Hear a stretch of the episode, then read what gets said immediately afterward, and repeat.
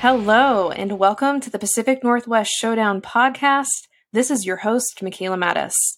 This is episode one of the Pacific Northwest Showdown podcast, and I am very happy to have you all listening in today, as we will have a very special guest join us on later to talk about the Seattle Seahawks secondary concerns.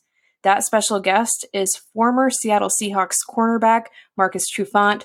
I do look forward to discussing with him later on in the podcast about the Seahawks secondary concerns and what they need to do to be successful heading into this next week against the Vikings. But before we dive into the content about the Seahawks and what they need to do in this upcoming weekend against the Vikings, I did want to take time to do a special segment for Trevor Moawad, who was Russell Wilson's mental strength conditioning coach, and um, he passed away this past week from cancer. As a psychology major, I've always been inspired by Trevor's work that he did in the field of sports psychology. And I know that he's going to be deeply missed, but I also know that his work will continue on through the Limitless Minds Foundation that he partnered with other colleagues and Russell Wilson on to do this work and to expand the knowledge of neutral thinking. So I'm going to read a quote from Trevor Moawad's book, It Takes What It Takes. Average is a choice. Greatness is a choice. Magic does not happen, only decisions. And when we watch how Russell Wilson manages a game, how he manages his his mindset, his focus on the field, you have to know that Trevor Moawad's words, the work that he did with Russell Wilson, was imperative to a lot of Russell Wilson's success in the league over the last 10 years. So I just want to say this to Russell Wilson I know that Trevor Moawad, as you said, that he would always text you, I believe in three. I know that all these 12s out here, we believe in you too. I believe in three. The 12s believe in three. We got your back.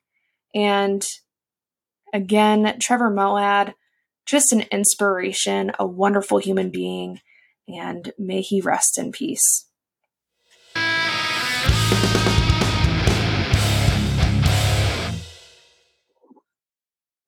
It is time for the Showdown Lowdown, your Pacific Northwest sports news and updates. The Seattle Storm begin the playoffs on Sunday as the number four seed at the Angel of the Winds Arena and will face the highest remaining seed after the first round of games. Good luck to the Seattle Storm and support your WNBA players by tuning in and watching them win a game.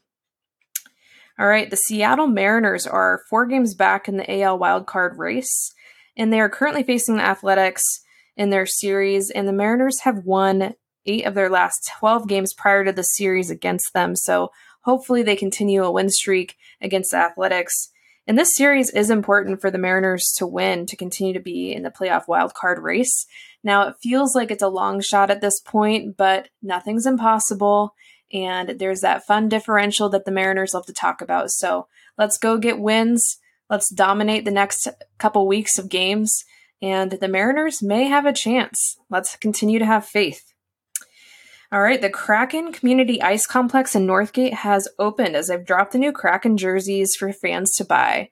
Apparently, it's huge record sales for the Kraken jerseys, and I know that I purchased mine through Simply Seattle. So I got a women's jersey that I pre ordered, and I believe that that's going to be shipped in mid October. But I'm really excited for the Kraken to be here in Seattle. Definitely, let's get behind the new hockey team here in the NHL and be sure to get some of your gear, maybe from Simply Seattle. Support a local business here that does um, Seattle sports apparel. All right, this one I don't enjoy reporting on that the Seattle Seahawks came away with a loss this weekend after going into the half with a 24 to 9 lead over the Titans. The Seahawks fell to pieces in the second half, losing the game in overtime 33 to 30. We're going to go ahead and break that down here in the next segment and continue to tune in.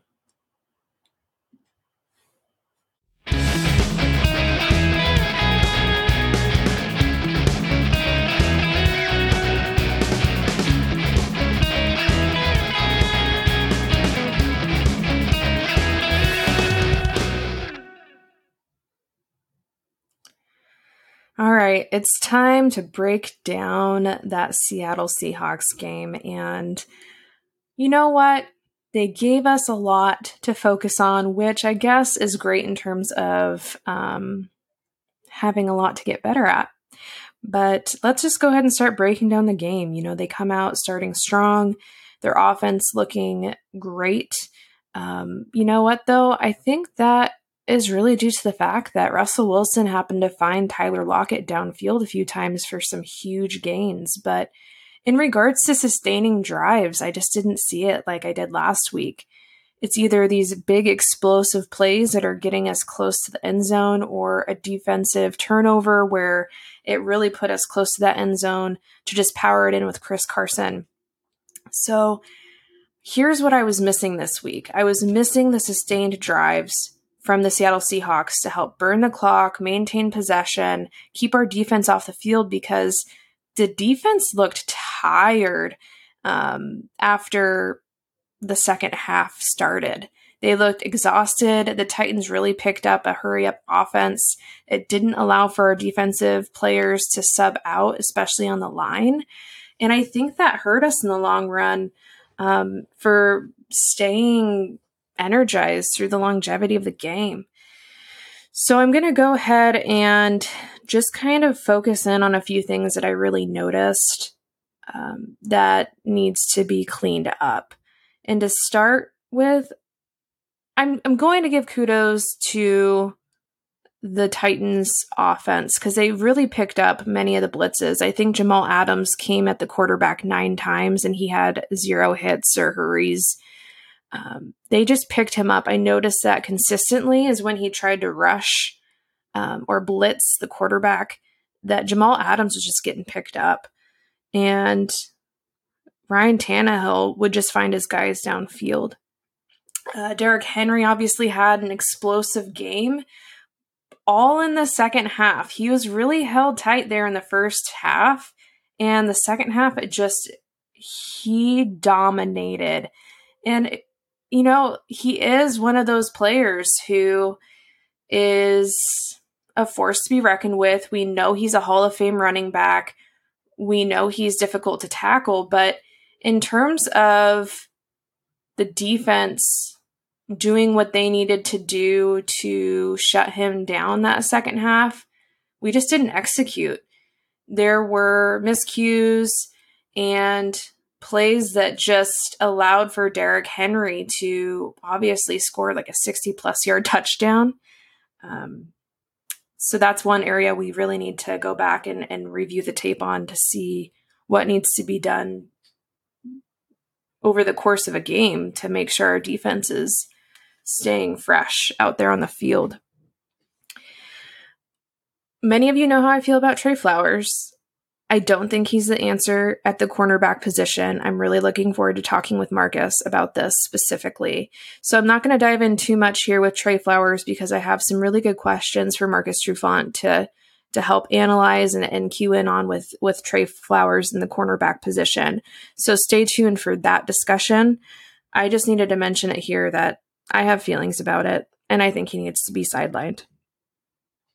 The other piece of this, and I'm going to talk with Marcus about this as well, is that the defense needs to play tighter on the line of scrimmage and make wide receivers beat them. You have Quandre Diggs there in the backfield, he's been shown to be a very solid and hard hitter over the course of just the last two games. And you have to trust that he's going to be there to back you up if for some reason on a man to man, tight on the line, you get beat there. You need to be able to rely on your linebackers and your safeties to help fill in if you get beat. But we're giving such a cushion right now that all the underneath things, they're gaining five, six yards, seven yards.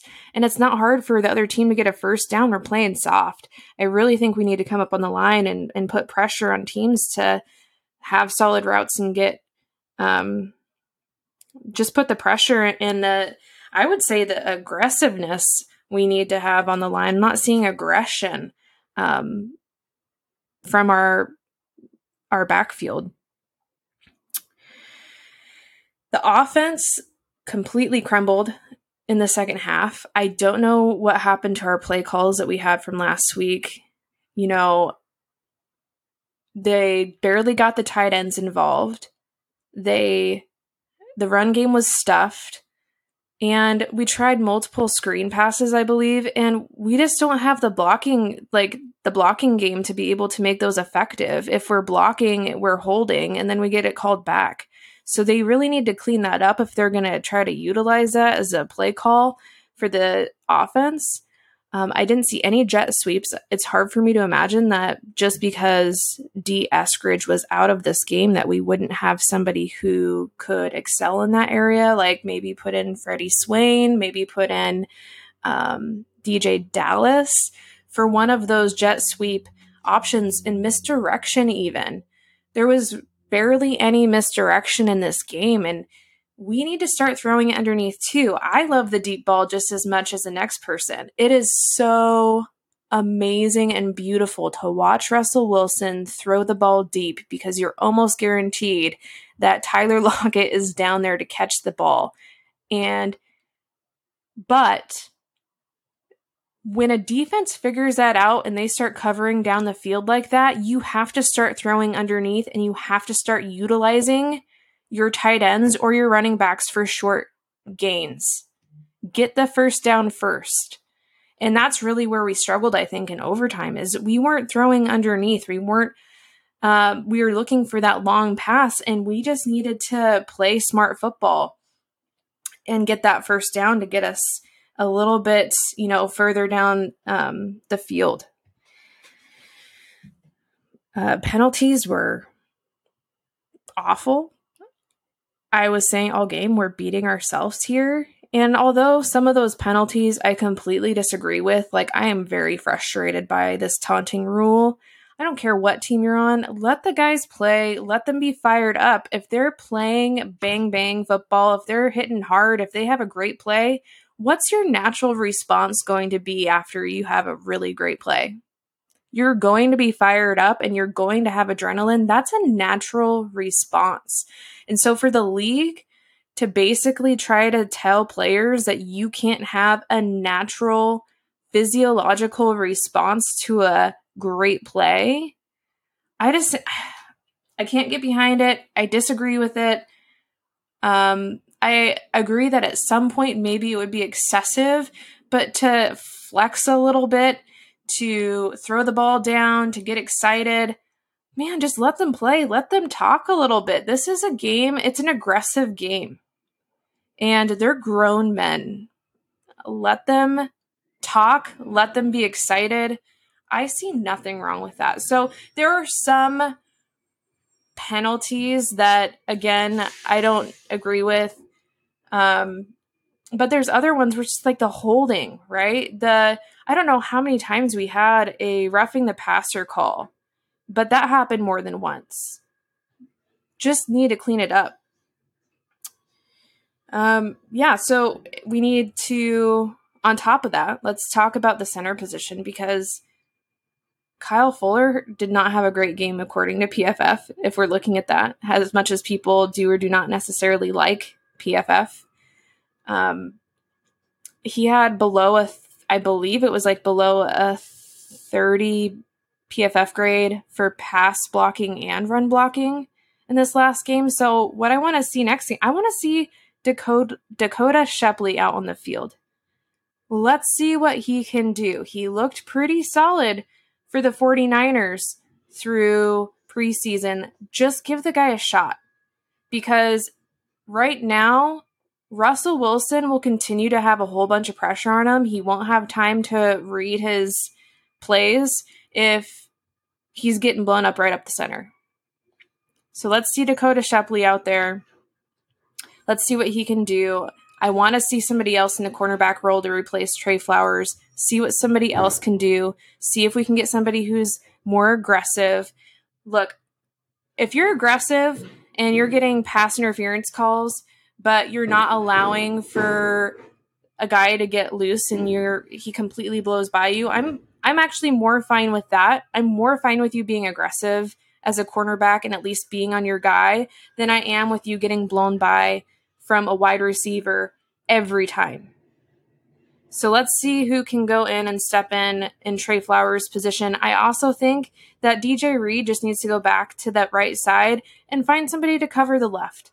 Put DJ Reed back where he excelled last year. He had a pretty good game this game. I feel bad that he go, got called out on that taunting call, but let's put DJ Reed back on the right side and figure out what we need to do on the left. All right, so that's uh, my analysis of the game. I have a lot of feelings about it. I somehow managed to come down from the game relatively fast from the loss. I think a lot of it has to do with my wife baking homemade cookies and having those ready to go for me to eat. Very grateful for Kate. She is wonderful. And those cookies were bomb. So thank you for the cookies.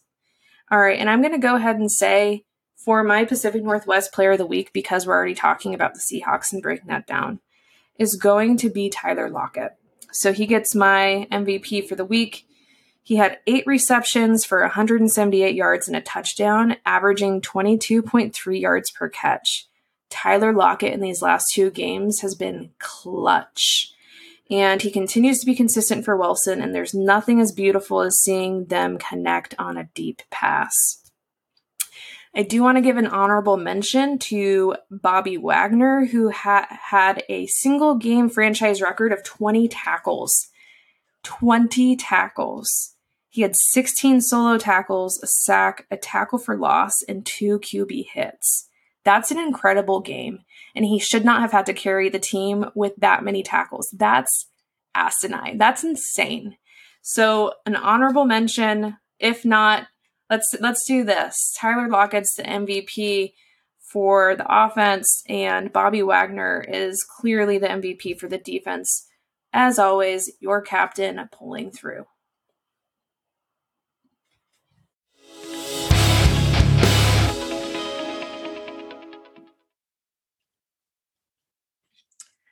We are welcoming former Seattle Seahawks cornerback Marcus Trufant to the Pacific Northwest Showdown podcast today. Marcus Trufant, a Tacoma native and fellow Washington State University Coug, go Cougs, played in the NFL for 10 seasons, having been selected 11th overall in the 2003 NFL draft by the Seahawks. Thank you for coming on the show today, Marcus. Thanks for having me. Thanks for having me. All right. So we're going to dive into questions to get started.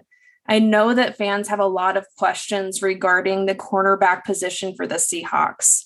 So going into the 2021 season, that was a huge question mark that fans had. Is there enough enough depth? Who's going to start on the left and right side in that position? And after watching the first two games, fans still have concerns about that. What is your take after watching those first two games unfold? All right. Well, yeah, we're jumping right into it. I like it. So um, I'll say this. Um, first, again, I want to say thanks for having me. But getting into the fans and what the 12s um, say and what they think, sometimes that can be rough, right? So I'm gonna put my trust in John Schneider and Pete Carroll and say that they have proven that they know what they're doing, right? So these two gentlemen, um, Tre Flowers, and you got Mr. Reed out there doing his thing as well. They haven't been playing um, at the top of their game or they haven't been playing and making those type of plays that the 12s are used to seeing or those plays that they want to see. But I say all that to say that there's still a lot of football to play. And sometimes you just have to be patient.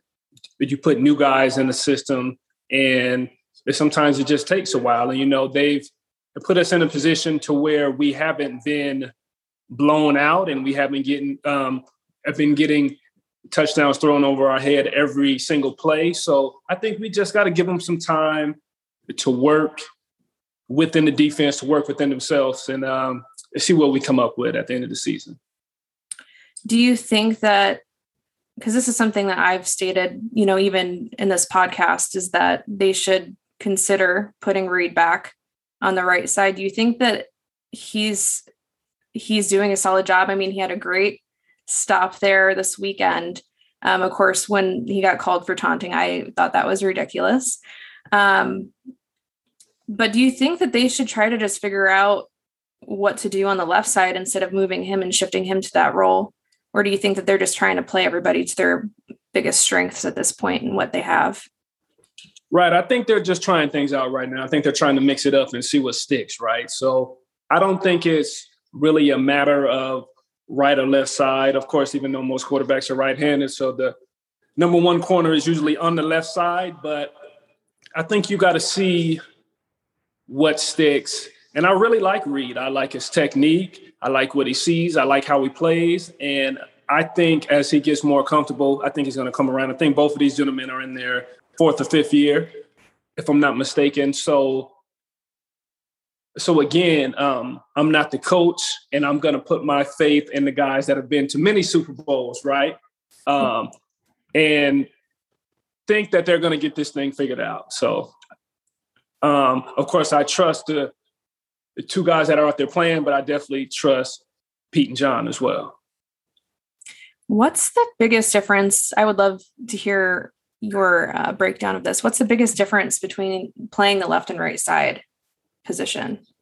Well, yeah, just like I said, if you're on the left side, the quarterbacks are usually right-handed, so they're going to be throwing um, most of the time to that left side. So that's usually the strong side. So that left corner is usually the lead corner. The left corner in most situations is going to make the big bucks, right? You're going to get the big contracts because all the action is coming your way. So technique is a little bit different, but I know just as far as the league now and guys playing both sides and guys doing two different things, um, playing man to man, coming inside on the slot, and then doing some different stuff like that. The technique is pretty much the same, but um, just what you see, and if you're used to only playing one side, sometimes that can be a handicap. But just the way the league is now, I think it's more about just being out there and being able to be interchangeable because that's usually how it works. If you're playing man to man, or if you're spying a guy, if you're following a guy around. But going back, the left side is usually the guy. At the left side is usually the guy that's going to make all the money, the guy that's going to get all the action, and that's going to get all the work.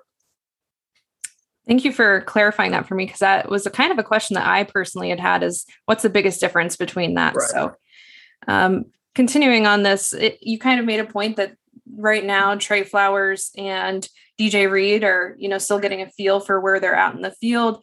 And I'm sure you've heard the noise again. You know, you're like, I'm going to have faith and trust in Pete Carroll and John Schneider, which I obviously they know what they're doing at the end of the game. Right. We've gone right. to the playoffs the last what nine seasons or nine seasons out of ten um, that Russell Wilson's been on the team.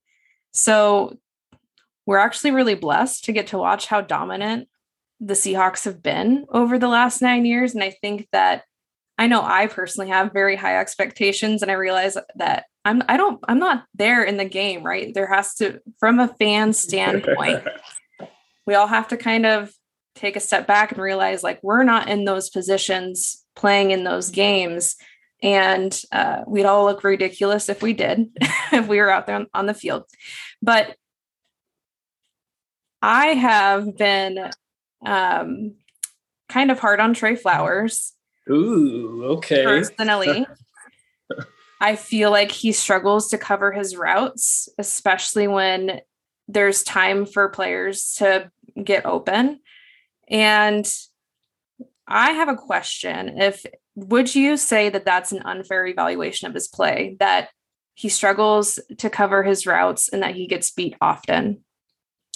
I would say that is not an unfair evaluation of Tre, but what I would say is that I really like Tre Flowers and what he naturally brings to the position. He's tall, he's he's big, he's fast, he's athletic.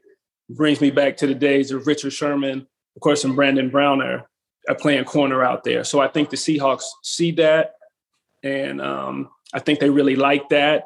Where Tre, I think he may be struggling in certain situations because, to be honest, he's um, fast. He, he can run, he can jump, he can uh, tackle, he can do all that kind of stuff. But I think his eyes and his technique may be throwing him off a little bit. And I'm not in the coded, I'm, I'm, I'm not in those meetings at practice when they're breaking down the technique and doing all that kind of stuff. But that's just what I see as now as a cheerleader or as a fan. But I think he knows and wants to get to another level.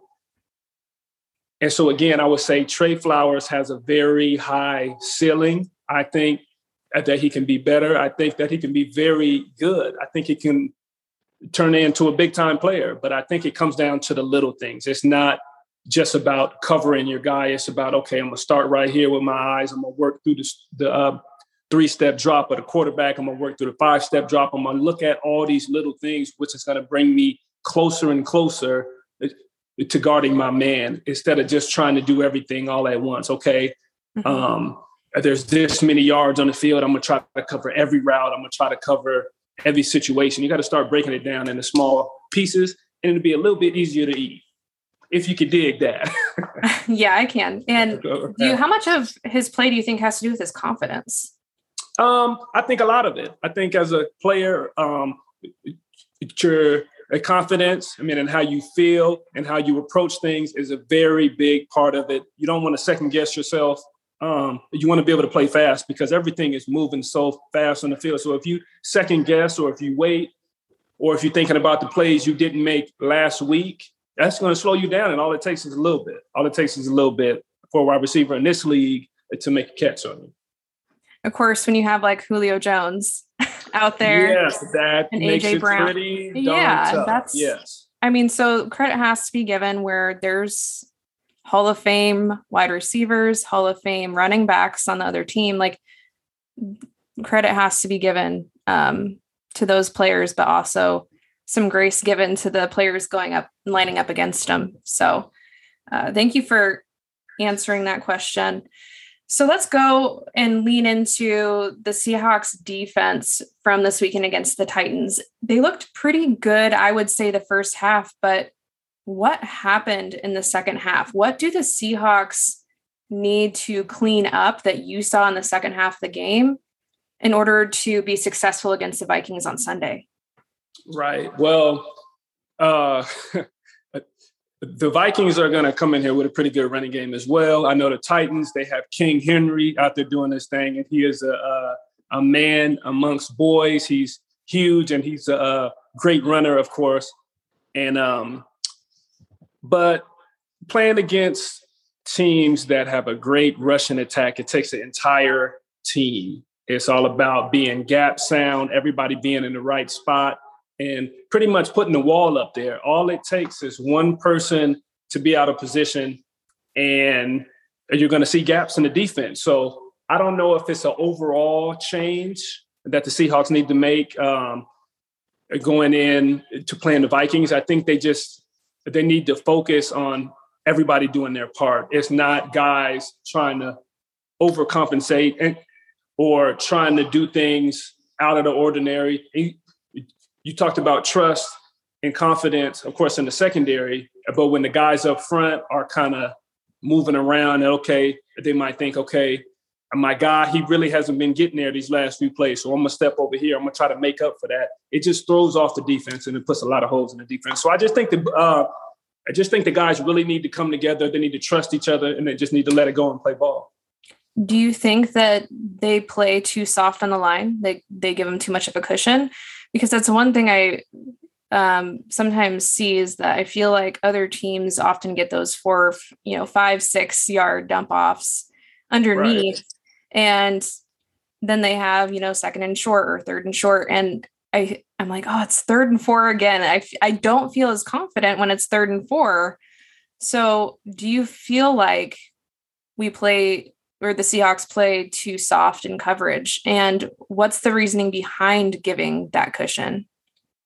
Well, I don't know if it's too soft. I would say um, not even that it's too cautious, but you have to weigh out your risk versus reward, right? So if you're going to be um, very aggressive and you're going to blitz a lot and you're going to do all this stuff up front, and then you're going to put your secondary at risk because you're putting them back there by yourself. If you're sending linebackers, you're doing all this different stuff um, up front, of course, with the D line. So the risk versus um, versus the reward, I think the Seahawks are really playing that game. So I don't know if they're playing too soft. I just don't think they're taking a lot of chances early. And I don't know what the stats say. I don't know what the blitz ratio is, but but again, from a, a fans perspective, um, I think it once again, I think it comes down to technique. You're talking about okay, um, D lineman. You got to beat your one on ones, right? You got to beat the guy that's in front of you in order for uh, big plays to happen, to create a disruption, and to make the quarterback uncomfortable. But if you're just up there and you're in the stalemate all the time, it makes it tough. So, um, one second, sorry. Yes, it makes it tough. So you have to be able to work through that. You just got to be disruptive. And it's not just for the D line, it's for everybody. So again, playing as a team, working together as a team. I know as fans, it looks like that it may be individuals, right? But everybody affects everybody. Um, I know back in the day, they used to say that we want the defense to move on a string, right? Everybody kind of has to move at the same time and be doing the same thing. That you got to have that trust and you got to be accountable. Because when there's one person or there's one position that, that kind of falls short, it kind of throws everything off, and then it's a domino effect. So it's hard just to point the figure. Okay, the D line is getting blown off the line, um, right? And now it's third and four. It, it, it's it's tough to make that call because there's so much other stuff going on. Well, thank you for that uh, insight too. So, the NFC West has been highlighted as a dominant division across the league, arguably one of the best, which is great. However, it's not necessarily great for the Hawks when you have three other major contenders for playoffs in your own division. So, for the Seahawks to win the division title, how do they need to prepare differently for the Rams, the 49ers, and the Cardinals? Do they prepare differently? Hmm, good question. Good question. Well, I think as far as preparation for the Seahawks, I think they need to focus on themselves, right? Um, there's certain teams, and you talk about a team like the Patriots. I'm talking old school Patriots, right? They wouldn't really do a bunch of crazy, outlandish stuff, right? They would stick to their playbook and they would do what they do best and they would get that done. It didn't matter really what the other teams were doing. So I think that's what the Seahawks need to do. That they need to come in, that they need to make sure that the running game is solid, that they need to make sure that they protect Russ, and that you kind of let the rest fall into place as far as the offense. If you protect Russ, that the running game is solid, things are going to be smooth and you're pretty much going to be on schedule. I know a couple years ago, that's what they always used to preach. Let's stay on schedule. Um, um, stay on schedule as far as the offense. Let's come out here. Let's convert these third downs. Let's uh, play hard and let's um, make sure that they fill our running game. And then on defense, it's kind of the opposite. That you come on time, you stay on schedule, you you uh, wreak havoc, you make the quarterback uncomfortable, and you get off the field on third down and you create turnovers. So I think if the Seahawks focus on themselves and they continue to grow on that on the turnovers as far as defense, and then the offense is staying on schedule, they make sure the running game is great. They protect Russ. I don't really think it matters what the rest of the division is doing because if they're on point and they're hitting on all cylinders, everything should be good. I can agree with that for sure. Um, so here's a fun question for you because I'm curious. Okay. Story okay. time.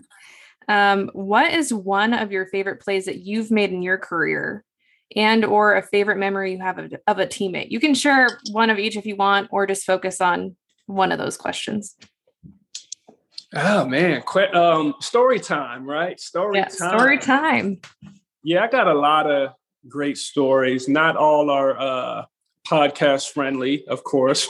of course, being in the locker room with a bunch of crazy guys, but just stuff like, um, or just one of the plays that I really enjoyed that I played that that I made playing against greats like uh, Brett Favre. You talk about guys like Randy Moss and Terrell Owens. Um, I was able to make plays on those guys, so that's that's how nowadays I'm able to tell my kids that I was cool back in the day, right? I got to play against Randy Moss. I didn't get mossed. I was yes. out there. I was able to make plays. I played against Brett Favre. I was able to get an interception against Brett Favre on Monday night. So plays like that and stuff like that. I played against T.O. and he's big. He he's this big personality, but you know, to be able to get an interception um, against T.O. when he played for the Cowboys, that was a big deal to me. So plays like that, man, and going to the first Super Bowl of this um, franchise mm-hmm.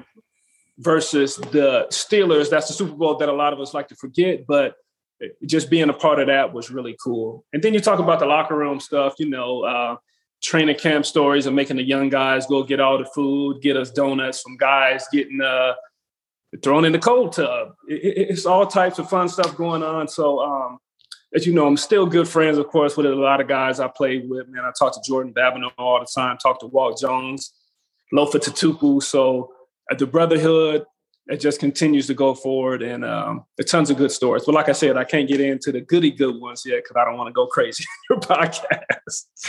right. Thank you. I appreciate that. Although right, I am very right. curious. So um, I have noticed the really cool thing I feel about the Seahawks that are retired, like just seeing the, it's like you guys are family. I see, you know, you guys all share posts and like we're all hanging out together. We're going on a hike. We're going on a bike ride. So that you stay kind of in the area. It seems like a lot of Seahawks players stay in the area, uh, which I think is really special.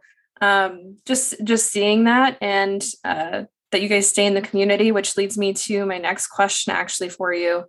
So um, recently, I worked with the College Success Foundation in Tacoma. The College Success Foundation, for those of you who aren't familiar, is a nonprofit organization that supports low income students and helps them prepare for college and applying for college and scholarships and that sort of thing. So, I do want to highlight the work that you do in our community through the Trufant Family Foundation because you have directly supported and positively impacted my students that have gone through my program through the scholarship um, that you've offered, which I'm getting like goosebumps and chills right now just thinking about that fact. If anything, I'm going to geek out more about that work that you've done than, you know, and I love you as a, as a Seahawk, but the work that you do. So can you briefly discuss the work that your foundation does for our listeners and how they can support the work that you do to give back to our community? Yes, thank you for that. The the Trufant Family Foundation is something that I wanted to start um, from the very beginning. My first year into the league, or my tail end of my first year, right? I was like, I'm here, man. I got drafted to the home team. I want to be able to give back to a to a community that served me as a young boy. So we came out with the Trufant Family Foundation, and when I say family, that's really who it is: me, my mom, my dad, my brothers, my aunts, uncles everybody that's came together to want to give back. So the Trufant Family Foundation, we are focused on education and we focus on the underrepresented students in this area locally and then giving back. And we feel like education is not the only way, but education is a, a great starting place, a good springboard to push you forward uh, to be successful or what ever that may look like for these students, right? I know it's a tons of, of different ways to go about being successful, different ways to look at your life or your efforts leading up to being successful. But we feel like education is a big part of that. So that's what a Trufant Family Foundation is. We, um, of course, we really want to help these kids and we really want to give them a jump start. So that's where we come in.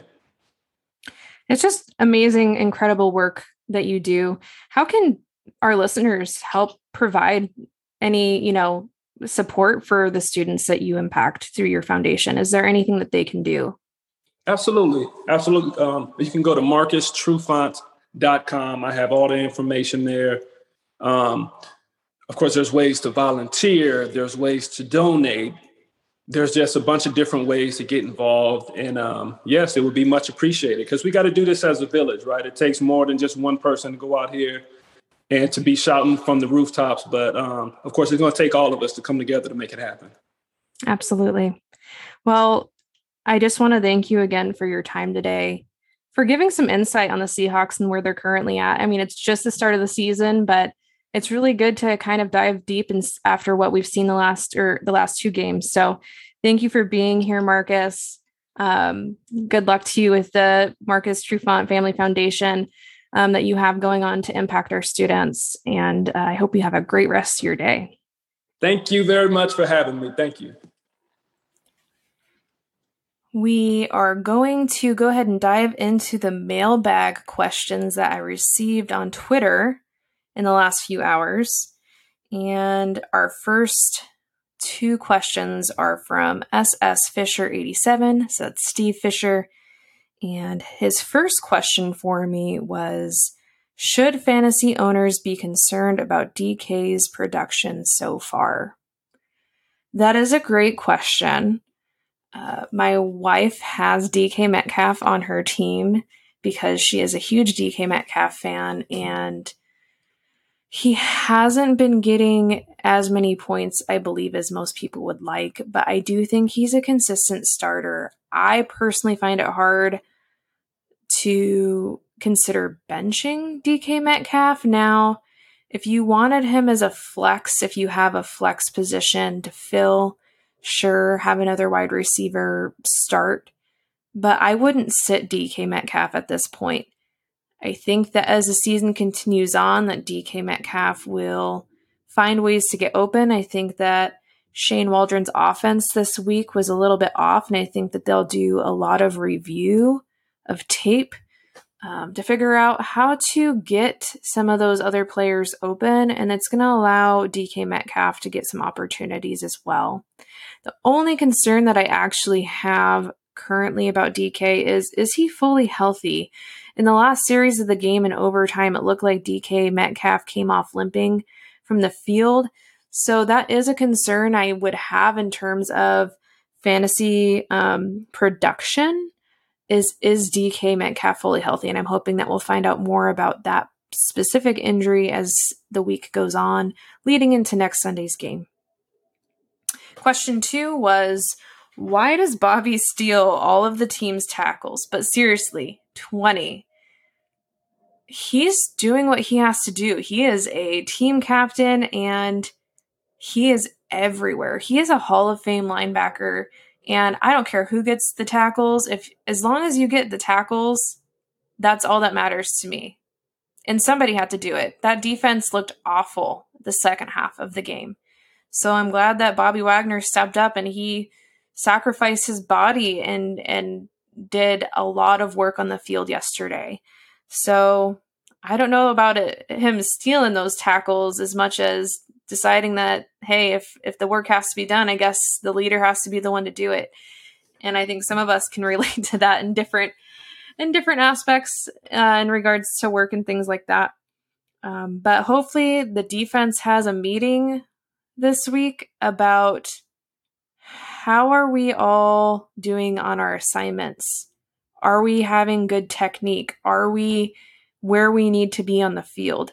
I do believe I saw one play where Adams was running into Bobby Wagner again this week. I'm like, why are they in the same spot? Maybe maybe their Hall of Fame players happen like have the same idea and they end up in the same place, but something's happening to where they're running into each other and there needs to be more awareness on the field. But yeah, Bobby had a monster game. Again, why he was one of my honorable mentions slash defensive MVP for the game. All right, our next question comes from Phillips Chris 12. That is Chris Phillips, my other friend there from Canada. And his question is What is your favorite part of living in the Pacific Northwest? My favorite part about living in the Pacific Northwest is how beautiful it is in the fall and how beautiful it is actually year round. I love that we have the water and we have the mountains. And if you go east of the mountains, you kind of get that golden, the rolling wheat uh, field. So I don't know. I think it's just a beautiful state. It's a beautiful area to live in. There's a lot to do, especially if you're an outdoorsy person, which ironically I'm not. Um, like I don't enjoy hiking. If somebody says, "Do you want to go on a hike?" Uh, my answer is typically no. The one thing I do love about living up here, though, is I'm a photographer as a hobby, not you know I don't charge anybody for my photography or anything, but I do love landscape photography. And so the Pacific Northwest offers a lot of beautiful places to go take photos. And sometimes it does require hiking, but I haven't gotten to that part yet. So um, I love going over to the coast and taking photos of the ocean. And uh, yeah, it's just a beautiful place to be. And it has the best sports teams, in my opinion, up here in the Pacific Northwest. So great question by Chris. Thank you for asking me questions for the mailbag this week, and uh, look forward to seeing what questions come up next week. This leads us to the end of this week's Pacific Northwest Showdown podcast. I want to thank Marcus Trufant for coming on the show today, and thank you all for listening, and hope you tune in next week. Remember to always take care of your heart and mind above all else. Until next time.